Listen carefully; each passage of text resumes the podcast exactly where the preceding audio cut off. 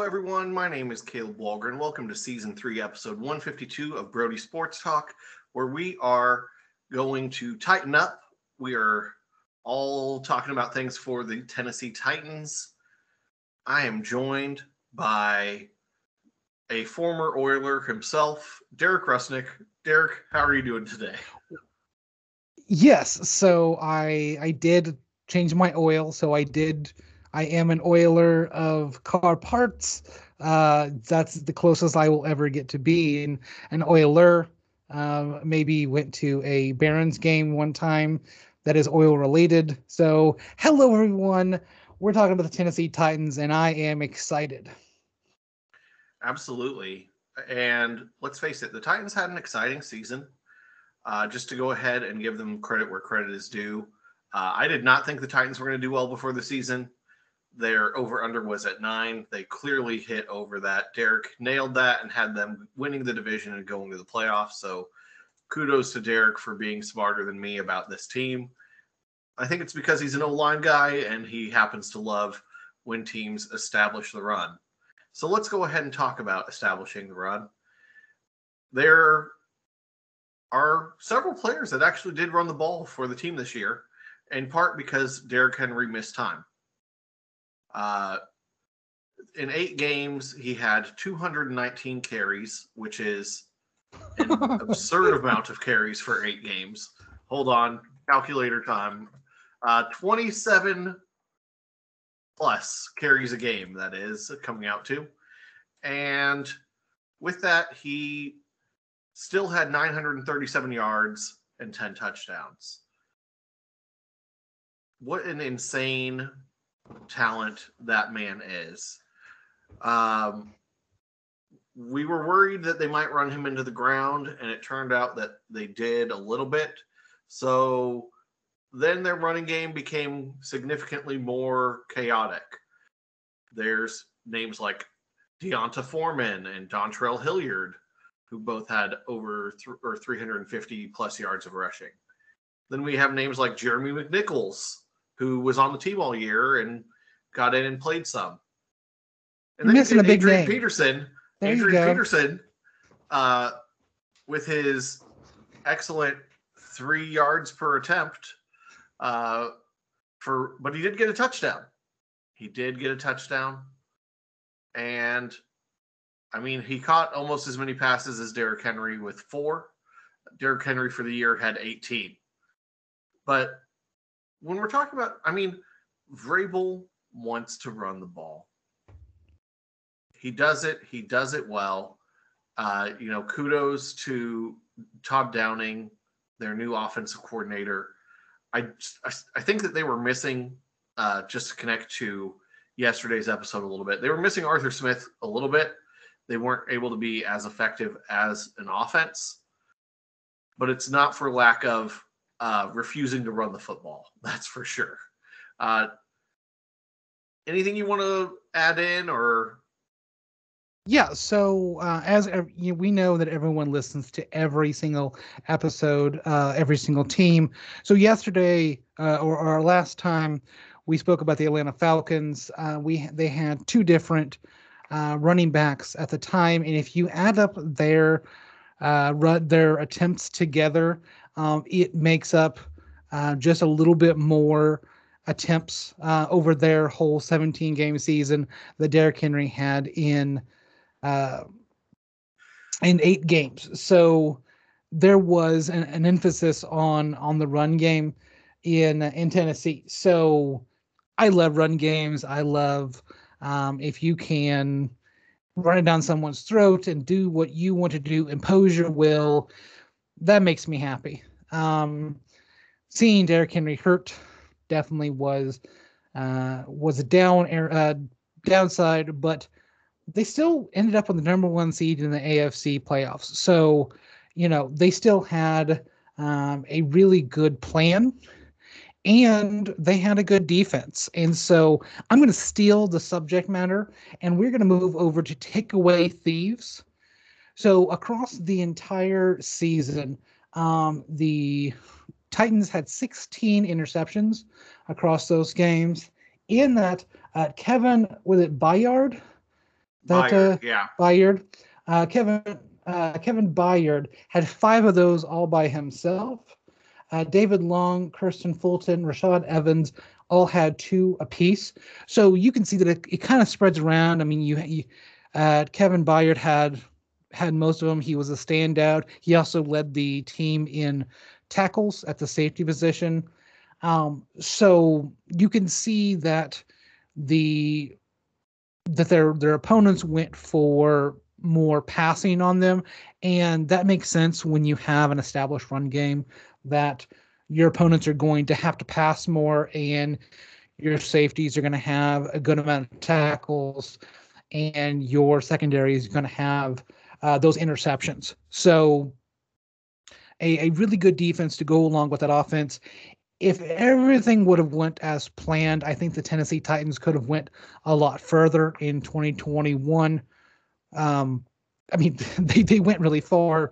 They got the number one seed in a really crowded AFC. I mean, the, the Chiefs were there, um, the eventual AFC champion. Bengals were there. You never count out the Patriots. Um, so, you know, being a number one seed in the AFC was definitely a, uh, a, a jewel within their crown. So they should not be hanging their head this year for what they did last year. I mean, I completely agree. Byard, what a great year. He also led the team in forced fumbles. He had a pick six and a fumble recovery for a touchdown.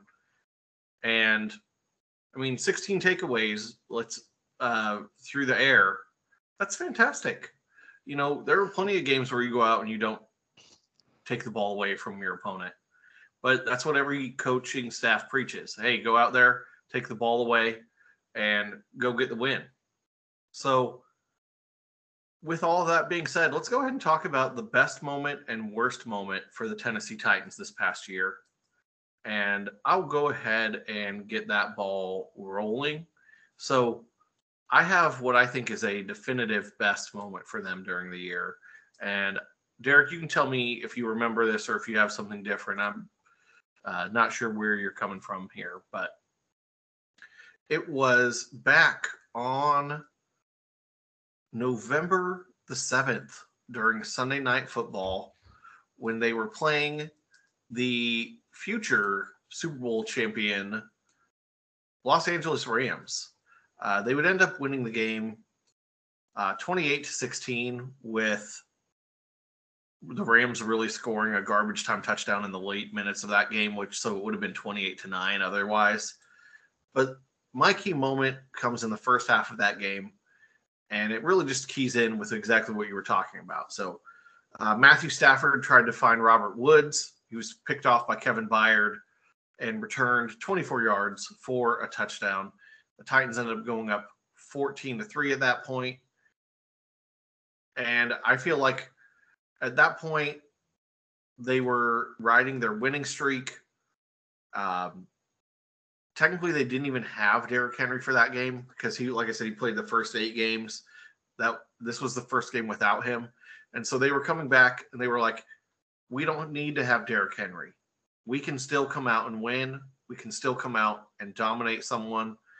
And they came into LA and pushed the Rams around SoFi Stadium, which uh, is a lot easier said than done. Uh, do you have a different best moment for them this year, or no? What, I want to talk about think? the worst moment for them. Oh, okay. I might have a different one, but let me let's hear what you've got because I've yeah. we're probably pretty similar. yeah. So the worst moment for me, uh, 15 seconds left in their playoff game, their divisional playoff, and they go down with 15 seconds left in the fourth quarter. They tie up the game at 16 apiece and you think, okay, this game, the Bengals are going to take a knee. They're going to play for overtime. You're going to try to to win the game there. They were behind a good portion of the game, but in the last uh, few minutes of that game, they they get it together. They tie it up, and you're like, okay, you know, we're going to play for overtime. What happens? The eventual AFC champion, Cincinnati Bengals move down the field in 15 seconds. Evan McPherson, who, by the way, is a rookie and is the leading scorer on the Bengals last year, does everything. kicks the game-winning field goal. The number one seed is out of the playoffs at that point. You don't expect to. Uh, you didn't expect it. It was a really tough game. You're, I mean, you're the best team in the AFC by record. You're a 12 and five team, and you think you you think you you got a, a chance to win move on in the playoffs, and that happens. So I'm going to say their worst moment of the year, watching that ball go through the uprights um, in the divisional playoff game. What about you, Caleb?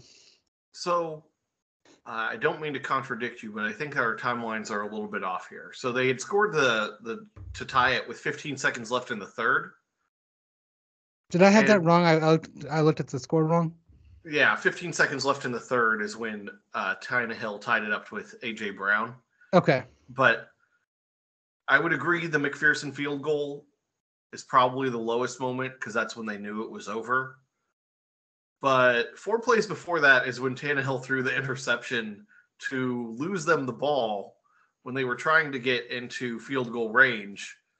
Uh, he was trying to hit Nick Westbrook-Ikhine, and it was intercepted by someone who I know you are a stan of and Logan Wilson. Yes. Uh, this is a Logan Wilson Stan podcast. Among many people, we are stands for. And the Bengals got it, had a quick one to Ja'Marr Chase to get into field goal range. And then McPherson said, Hey, we're going to uh, the, the AFC, AFC championship, championship game. game. Yeah. yeah. I did have my now that I look back at it, I, I did have my timeline I uh, I wrote it down wrong. So uh, listeners, I can make a mistake once in a while. I'm pretty perfect, but uh, I I just had it written down wrong because I was looking at the, at the times that that uh, that that had happened. Yeah, I mean, we both knew that it was the loss to Cincinnati. Yeah, Home loss in the playoffs when you are the home seed number you know home field advantage and you lose your first game it hurts. Uh, trust me, as a fan of a, a different team, I, I, fully understand how that hmm. feels. So, before I uh, open up too many old wounds, I do want to thank you all for listening to this episode of Brody Sports Talk.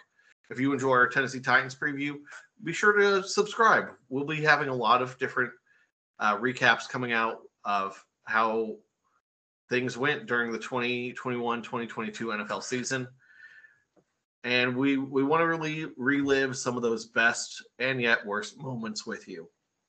So, on behalf of Derek, my name is Caleb Walgren. We are going to go ahead and sign out, and y'all have a good one. Bye. Bye, guys.